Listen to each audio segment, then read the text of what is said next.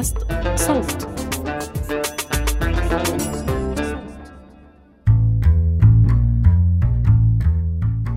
سلام.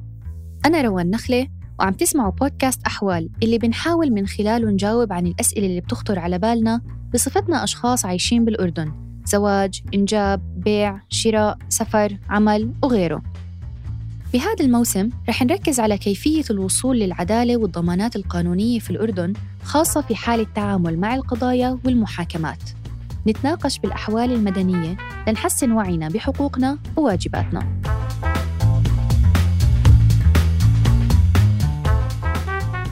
تعرفنا في الحلقة الأولى على بعض المفاهيم الأساسية في القانون مثل التفتيش والقبض والتوقيف وأخذنا فكرة عن حقوقنا في بعض المواقف اللي ممكن تصير مع أي حدا فينا. في هاي الحلقة من أحوال بدنا نسمع أكثر عن التوقيف ما قبل المحاكمة. شو هو؟ وشو الحالات اللي بتجيزه؟ وشو هي مراحله؟ ونحاول نفهم ضرورة وجود محامي خلال هاي المراحل. عشان نفهم كل هاي المواضيع اجتمعنا مع المحامية نور الإمام نائبة رئيس جمعية الحقوقيين الأردنيين ومع الناشط كميل الزعبي لنطلع على تجاربه مع التوقيف. بداية خلينا نفهم شو هو التوقيف ما قبل المحاكمة وشو هي الحالات اللي بتستدعيه؟ هلا في الأصل الدستور الأردني آه، كان معني جدا في الحرية الحرية الفردية وصانها جدا وضمنها على أساس تكون موجودة في كافة القوانين إنها هي مضمونة بحيث إنها تكون الحرية هي الأساس. ولكن في بعض الحالات اللي هي بتطلبها مصلحة التحقيق أو مصلحة سير المحاكمة آه، اعتبر استثناء عن الأصل اللي هو الحرية من حق المدعي العام أو المحكمة توقيف الشخص اللي هو آه، خلينا نقول تقييد حريته آه، في أحد مراكز الإصلاح لمدد يحددها القانون لغاية إتمام التحقيقات.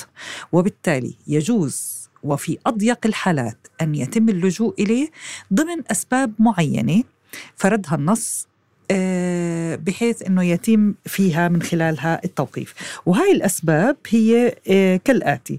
إذا كانت الوسيلة الوحيدة للمحافظه على أدلة الإثبات أو المعالم المادية للجريمة أو للحيلولة دون ممارسة الإكراه على الشهود. تعرفي كيف ما يكون في ضغط على شاهد معين أنه آه، يقدم شهادته للمحكمة أو على المجني عليه أو لمنع المشتكى عليه من إجراء أي اتصال بشركائه في الجريمة. طبعا القانون أجا وتحدث كمان في نفس ذات المادة أنه لا يجوز التوقيف في الجرائم اللي هي عقوبتها أقل من سنتين واستثنى من ذلك حالتين. الحالة الأولى هي الحالة اللي هي خاصة إنه إذا كان مثلا في إيذاء وإذا كان في الجرم المسند جنحة السرقة أو الإيذاء المقصود أو الإيذاء غير المقصود الناجم عن حوادث السير. إذا كان فاعل مخالفا لأحكام قانون السير النافذ دون رخصة أو القيادة تحت تأثير المشروبات الكحولية أو المخدرات أو المؤثرات العقلية.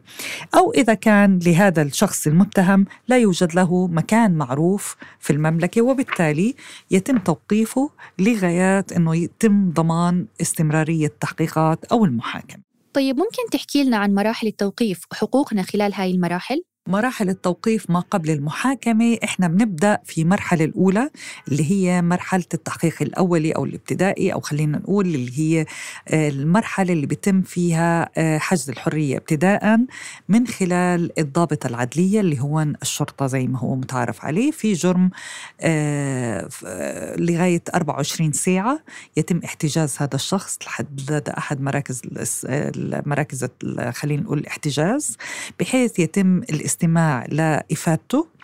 آه ومن ثم يتم إحالته المدعي العام خلال 24 ساعة من إلقاء القبض. وبهاي الحالة المدعي العام له الحق في التوقيف زي ما حكينا إذا كان توفرت هذه الأسباب السابقة. فإحنا بنحكي عن مرحلة الاحتجاز اللي هي قدام الشرطة اللي هي ضبط يعني بصير عملية آه، إلقاء القبض على هذا الشخص المطلوب. ومن ثم الشرطة هي مرحلة جمع استدلالات ويحق للشرطة أو الضابطة العدلية أن تستمع لإفادة هذا الشخص ومن ثم تحيله إلى المدعي العام المختص أو المحكمة المختصة بناء عليه يتم توقيفه من قبل المدعي العام أو المحكمة المختصة. ذكرنا في الحلقة السابقة المعلومات الأساسية اللي مفروض تكون موجودة في مذكرة التفتيش. وزي ما هو مهم إني أشوف مذكرة التفتيش اللي مع موظف الضابطة العدلية في حال بده يفتشني أو يفتش منزلي أو سيارتي. مهم كمان إني أشوف مذكرة إلقاء القبض في حال وجود أمر بالقبض علي. هذا سؤال مهم جدا وهذا بنحب إنه كل الناس تكون عارفته. طبعا القانون هو نظم آه، شو هي المذكرة هاي؟ يعني أي شخص بده آه، يتم القبض عليه لازم يكون في مذكرة واضحة جدا إلها معالم محددة في القانون. يعني آه، المادة 99 في قانون أصول المحاكمات الجزائية قالت لنا أنه يؤمر بالقبض على المشتكي عليه الحاضر اللي بتوج... توجد فيه دلائل كافية لاتهامه. في الأحوال التالية جنايات أحوال التلبس هاي الحالات اللي فيش فيها مذكرات. إذا كانت جريمة جنحة معاقب عليها بالحبس وكان المشتكي عليه موضوعا تحت مراقبة شرطة ولم يكن له محل إقامة في جنح السرقة والاحتيال والتعدي الشديد. هاي الحالات اللي هي بتم القبض مباشرة. في غير هاي الحالات لازم يكون في عندنا حسب المادة 100 في مذكرة. المذكرة هاي وضح القانون شو هي ملامحها وعلى إيش لازم تحتوي. هاي المذكرة تبلغ للشخص المشتكى عليه أو لمحاميه وتنظم في محضر خاص بيكون فيها الآتي البيانات الآتية. وبحق طبعا للشخص لازم إنه هو يطلع عليها. اسم الموظف الذي أصدر أمر القبض والذي قام بتنفيذه اسم المشتكى عليه وتاريخ إلقاء القبض عليه ومكانه وأسبابه وقت إيداع المشتكى عليه وتاريخه ومكان التوقيف أو الحجز اسم الشخص الذي باشر بتنظيم المحضر. توقع المحضر ممن ذكر بالهدول. سماع أقوال المشتكى عليه فور إلقاء القبض عليه وإرساله خلال 24 ساعة زي ما حكينا للجهة المختصة.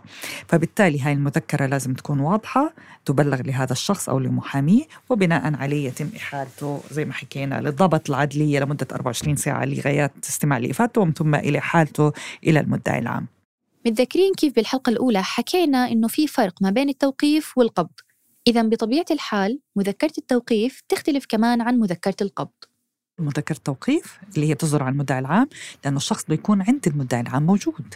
أوكي؟ بكوني حاضر بكون هذا الشخص حاضر وبقرر المدعي العام على المحضر إنه هو توقيفه أو تركه حر أو استخدام أحد البدائل وبالتالي إذا كان مثلا لنقول يا تركه حر وبالتالي هو مثلا معروف مكان إقامته فيش أسباب لغاية توقيفه. الأصل زي ما حكينا الحرية الاستثناء هو التوقيف. وبالتالي لنقول وقف هذا قرر المدعي العام توقيف هذا الشخص لمدة سبع أيام لنفترض آه، بمثل هاي الحالة يحق لهذا الشخص آه، التقدم بطلب استبدال. لهذا التوقيف اللي هو الفعل اللي له علاقة بحبس الحرية بأحد بدائل التوقيف اللي هي مقررة وفقا للقانون واللي تم تعديله عام 2018 أو أنه بيتقدم بكفالة. وبالتالي أو ممكن أنه يست... يتم استئناف قرار التوقيف وهي كلياتها حالات جائزة بالقانون. عشان تتوضح الصورة أكثر حكينا مع كميل. كميل الزعبي آه، من مدينة الرنثة واللي تعرض فعلا للتوقيف عدة مرات. لنفهم الاختلاف بين لما نكون موكلين محامي أو ينسمح لنا نوكل محامي ولما نكون عم نواجه كل هاي الإجراءات لحالنا وبمعرفتنا المحدودة للقانون. كميل ناشط بالشارع الأردني وشارك بعدة حراكات بتنادي بتغيير نهج الحكومة. بال 2018 وقت المظاهرات ضد حكومة هاني الملقي اللي شملت محافظات أردنية عديدة كان كميل أحد المشاركين في الحراك. كان تواجدي دائما في الشارع يعني وعلى الرابع. صار علي مذكرة توقيف وصار في نقاش وواسطات آه، لأنه آه، خلص بده يتم اعتقالي اللي صار جانا اتصال في المول قال بدنا إياك وفي عندي ملفات فساد. بالفعل أنا دخلت على المول ورحت قابلته ما وعيتهم لأنه المول مطوق يعني من الداخل ومن الخارج يعني حتى من خارج المول مطوق. وما شفنا غير انهاروا علينا بالضرب والاعتقال ويعني كان ضرب مبرح.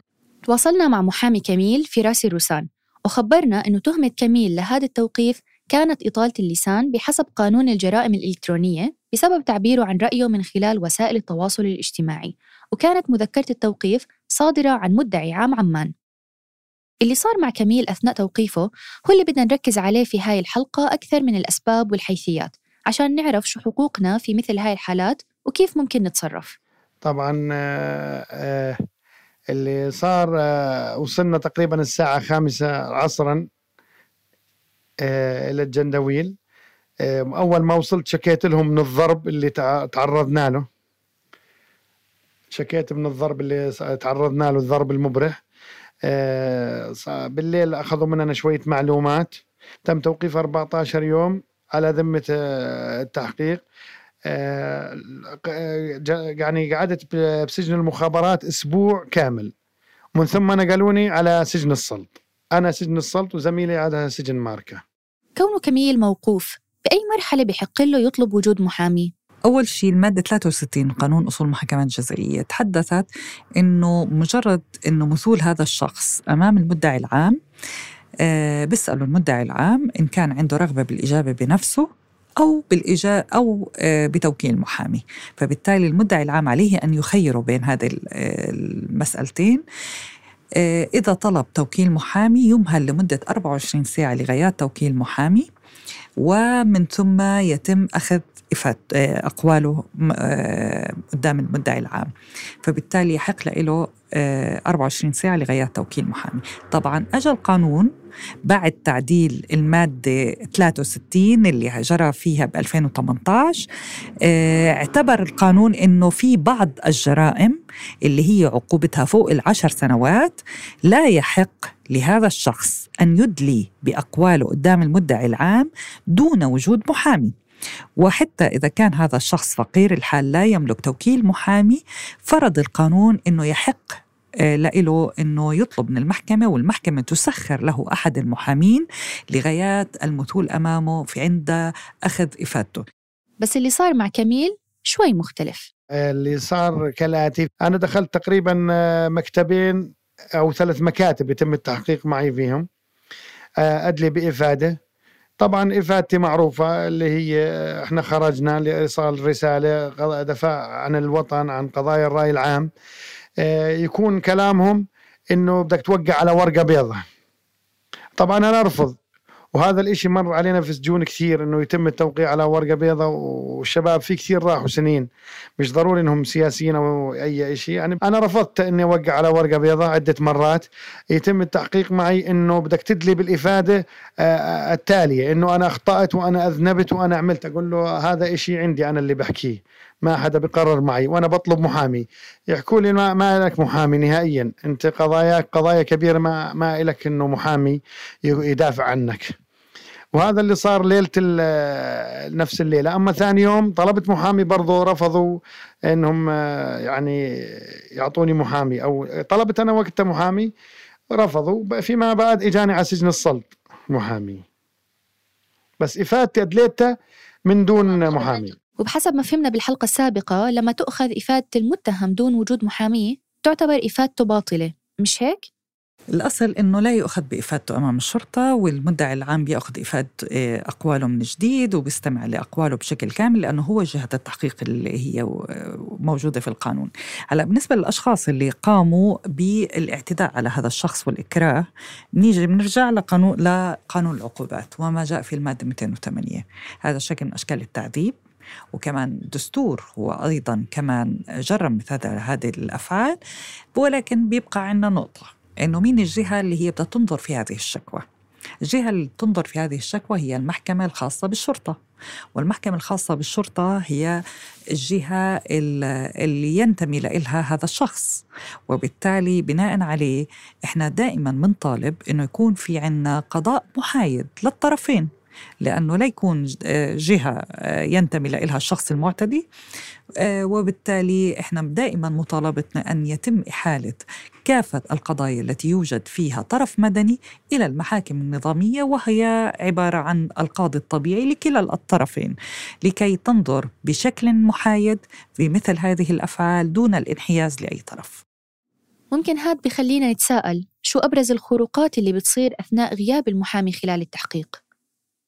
طبعا أوقات كثير في أشخاص ممكن ما يكونوا عارفين شو التهم الموجهة لهم ممكن مش عارفين شو خطورة هذا الكلام. ممكن شخص آه، في عنا ناس بحاجة إلى توعية قانونية. في أشخاص ممكن يتم وبناش نفترض يعني بس إحنا بنذكر إنه ممكن هذا الشخص يكره بتقديم إفادته أو أقواله وبالتالي هو بحاجة إلى محامي لغايات متابعة هذا الأمر لغايات مراقبة إجراءات أخذ الإفادة لغايات الاطلاع عليها آه، لغايات عدم التعرض لهذا الشخص المشتكى عليه أو هذا الشخص المحتجز. خلال فترة توقيفه اللي دامت قرابة 87 يوم ضل كميل دون محامي إلا أنه في محامي تبرع يترافع عنه.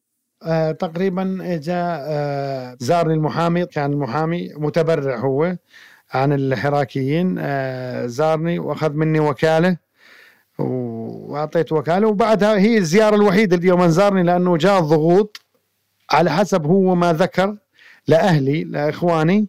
قالوا ما بقدرش أزور كميل ولا يعني أقدر أرافع عنه نهائيا.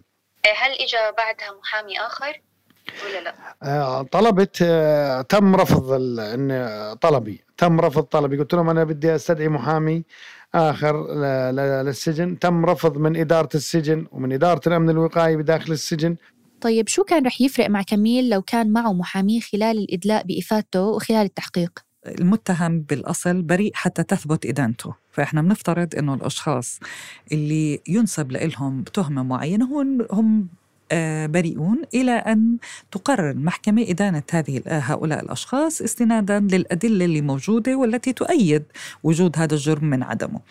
وبالتالي آه، المحامي ممكن ينفي هذه هذا الفعل من خلال معرفته في القانون والبينات التي تصلح لدفع هذا الفعل أو غيره. ممكن أنه يوضح للمحكمة كمان.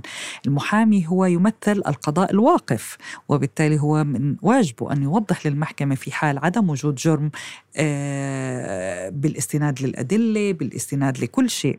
فدور المحامي مهم جداً. دور المحامي كمان مهم في حال لنقول التوقيف هو بده يقدم استئناف قدام المحكمة المعنية لغاية آه، إلغاء قرار التوقيف أو استبدال التوقيف آه، بغيره من البدائل. دور المحامي كمان رقابي على مشروعية أمر القبض كمان. بده يطلع أنه أمر القبض صار بشكل جي صحيح زي ما حكينا المذكرة كان وارد فيها كل هذه الأمور اللي حددها القانون أو لا. إضافة لهذا الموضوع بنيجي آه، بنتحدث يعني بالآخر المحامي هو له دور أساسي في كل شيء يتعلق في إجراءات التحقيق وحتى انتهاء المحاكمة من تقديم بينات والدفاع وتقديم دفاعه والترافع عن هذا الشخص. أكيد هذا بيختلف من شخص لآخر من شخص إحنا بنحكي المحامي هذا دوره.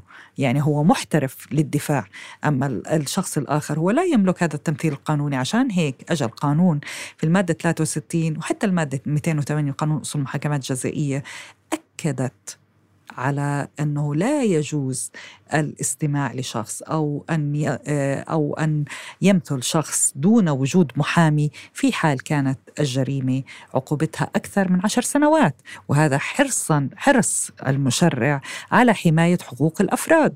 وبالتالي المشرع نفسه شاف قديش أهمية وجود المحامي في الجرائم الخطرة اللي هي عقوبتها فوق العشر سنوات اللي هي بترتب عليها حبس هذه الحرية. وعلى سيرة الحبس كمال بيحكي لنا إنه توقيفه استمر لمدة طويلة بعدها. في هي التحقيق هذا اللي صار ما هو توقيف 14 يوم يعني بيعرضونا على جلسة بعد 90 يوم معناتها. اللي صار نقلوني على زنزانة منفردة اللي هي التسكين بسموها. آه وظليت قضيت مدة اللي فيها 88 يوم بالزنزانة مع المخابرات يعني الأسبوع المخابرات. و81 يوم هذول في سجن السلط ضليتني منفرد لحالي يعني.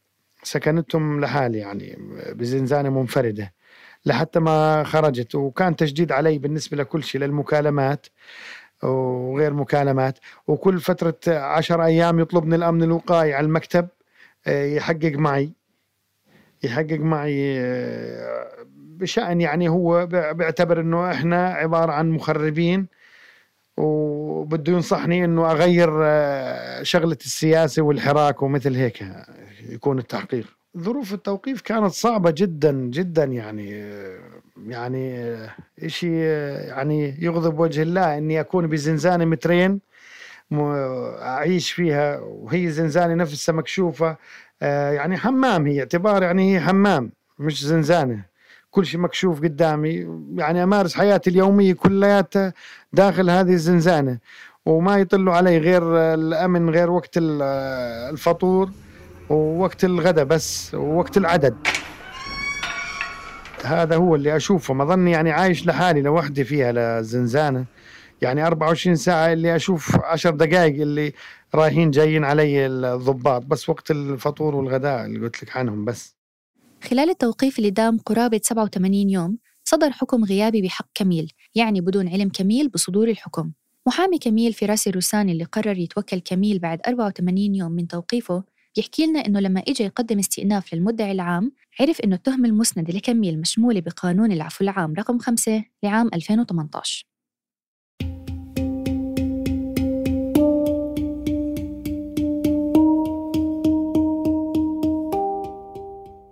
سنة 2019 تعرض كميل للتوقيف مرة أخرى في ظل حراكات بتطالب بتغيير النهج الحكومي في مختلف المحافظات الأردنية.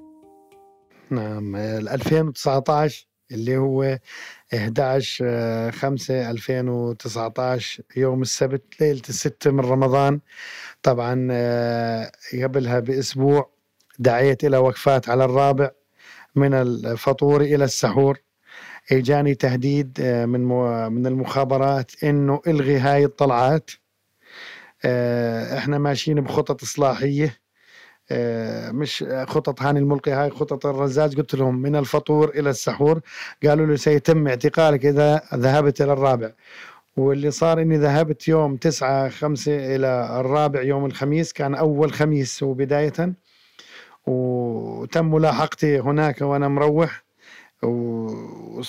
يعني إجاني التهديد الواضح بالاعتقال بس ما توقعت إن بالمداهمة آه، إنه يجيني مداهمة على بيتي الساعة 2 بالليل.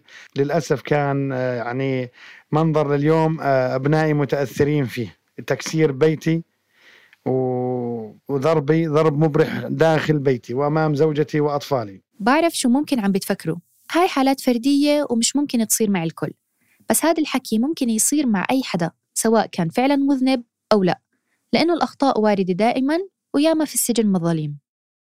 هاد غير إنه كميل تعرض لتهديد وكان عارف إنه روحته على الدوار الرابع ممكن تأدي لاعتقاله. بس لو بدنا نفكر فيها هو فعليا فقط كان عم بيمارس حقه الطبيعي كمواطن أردني بالتعبير عن الرأي. آه، اللي صار آه، آه، تم اقتيادي تم اقتيادي إلى مديرية شرطة الرمثة الأمن الوقائي. آه، تم التحقيق معي. طبعا أنا ما ما مباشرة تم التحقيق معي. تم تهديدي بالسلاح إنه بتعطي إفادتك كاملة مثل ما بده المحقق. قلت له أنا ما بتهدد. آه الإفادة بلشت الساعة 5 الصبح. أنا رفضت. إلا بدي وجود محامي. قالوا ما في محامي. أنت بتعطي إفادتك وبكرة بمحكمة الرمثة بتعطي آه الإفادة آه، الثاني عند المدعي العام. آه، طبعا آه، ما رفضت قالوا لي بس بدك تعطي إفادة مثل ما بدنا نحن. اضطريت إني أعطيهم الإفادة. خلصت من الإفادة بنفس اليوم. نقلوني على على النظارة. بما إنه زي ما كميل بيحكي لنا إفادته أخذت بالقوة ومنع من وجود محامي هذا بيعني إنه الإفادة تعد باطلة أمام المدعي العام. هذا الحكي كان في يوم خميس. نقلوه على النظارة بعدها. وضل هناك لصباح يوم الأحد. آه، اجى المحامي فراس الروسان تم الاتصال فيه. وصلت محكمة أمن الدولة. دخلوني مباشرة عند المدعي العام ولا بقول لي بدنا نعتمد إفادتك. قلت له أنا في معي محامي بدي المحامي. بدي إياه لهون. قال لا أنت بتعطي إفادتك نفسها. خلص بدون محامي. قلت له أنا برفض. وصيحت يعني كانت صيحة كبيرة داخل محكمة أمن الدولة. بعدين آه، ولا بقول لهم خلص خلص خليه يستدعي المحامي تبعه. في المحكمة إجا المحامي فراس الروسان للترافع عن موكله كميل. كميل قدم إفادته قدام المدعي العام بعد ما أجبر على تقديم إفادة خلال التحقيق معه في مديرية الأمن الوقائي. حضر آه، يوم الاثنين 13 5 آه، المحامي فراس الروسان معي. آه، اخذتها إنه صار لي دعم ارتاحت نفسيتي اطمئناني على زوجتي وأولادي. الحمد لله. أعطيت إفادة آه، ساعدني بالإفادة المحامي فراس الروسان ومما اضطر من آه، عام محكمة أمن الدولة له طرده طرد آه، محامي. ورفض المحامي قالوا بدكم تاخذوا من موكل إفادة على زوجكم أنتم على مثل ما بدكم. أنا موجود وأعطى إفادة معي ما قصر. وبالنهايه برضو أطلعوه من المحكمة اضطر دخول الشرطة.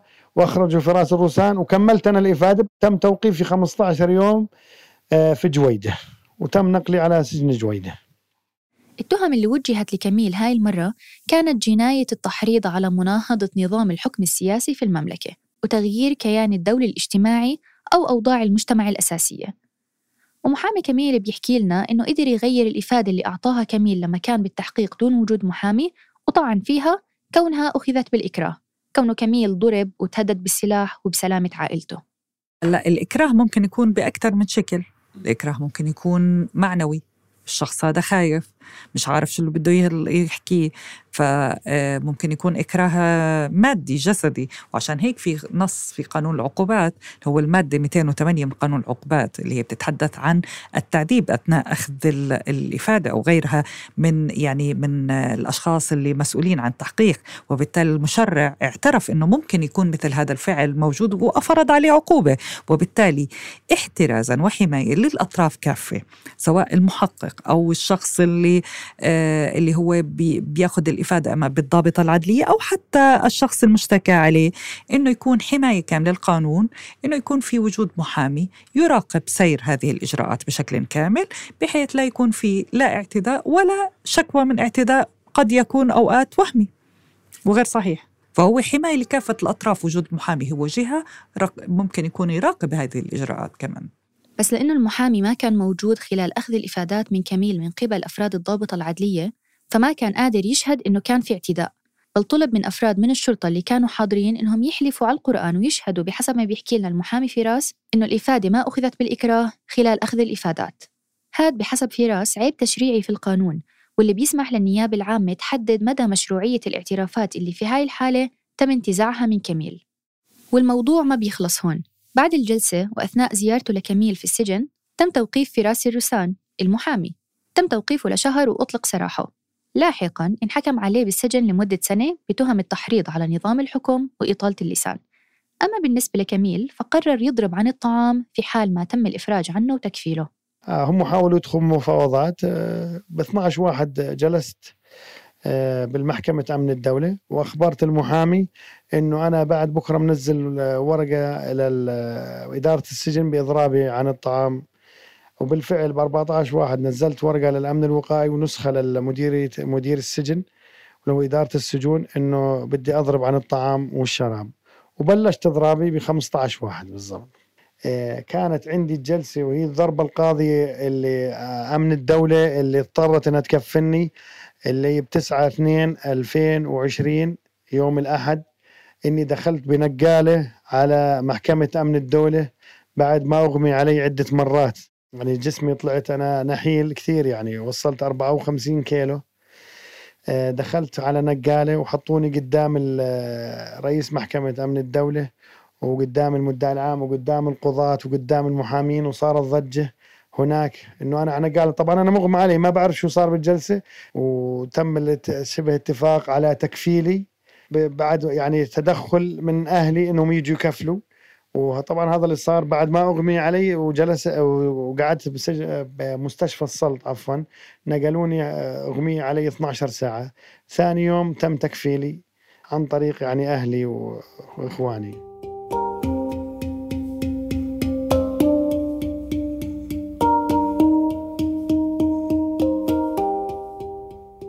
طيب شو العبرة؟ نضرب عن الطعام كل ما ظلمنا؟ ممكن بس ما بضمن لكم النتيجة. بس مثل ما رح نضل نذكركم طوال حلقاتنا مهم نكون عارفين حقوقنا. ولو ما كنا قانونيين وقانونيات مهم نحاول نكون مطلعين على القانون ونفهم مفرداته. خلينا نمر سريعا على المعلومات اللي مهم نطلع فيها من حلقة اليوم. أول شيء حكينا إنه مذكرة القبض لازم يكون عارف إنه أي شخص بده يلقى عليه القبض لازم يكون في عنده مذكرة.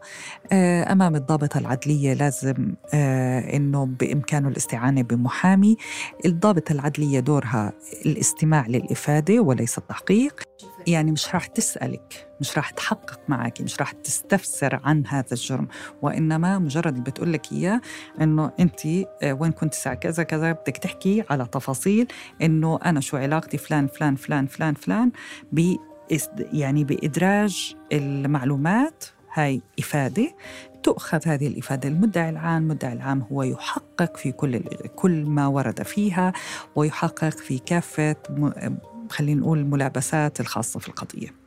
آه الفترة اللي ممكن يبقى أمام الضابط العدلية للشرطة 24 ساعة بعد هيك يجب أن يحال إلى المدعي العام. أمام المدعي العام لازم المدعي العام ينبهه أنه 24 خلال 24 ساعة بإمكانه أنه يوكل محامي أو يدلي بإفادته بنفسه في الجرائم اللي هي عقوبتها فوق العشر سنوات. آه، من حقه أنه يستعين بمحامي على نفقة الدولة. آه، فبالتالي كل هذه الأمور آه، لازم يكون على اطلاع فيها. المحامي دوره هو الدفاع. من حقه أنه إذا في حال وجود أي آه، أدلة ممكن تفيد المدعي العام بأنه يقرر بعدم وجود جريمة أنه يقدمها. القانون تطور لصالح ضمان العدالة الجزائية وضمان سلام المجتمع. وبالتالي علي في كمان أنه المجتمع يعرف كمان أنه التوقيف ليس عقوبة هناك بدائل للعقوبة. أفردها المشرع لغايات ضمان الحرية اللي هي الغاية الأسمى اللي موجودة في الدستور الأردني المضمون.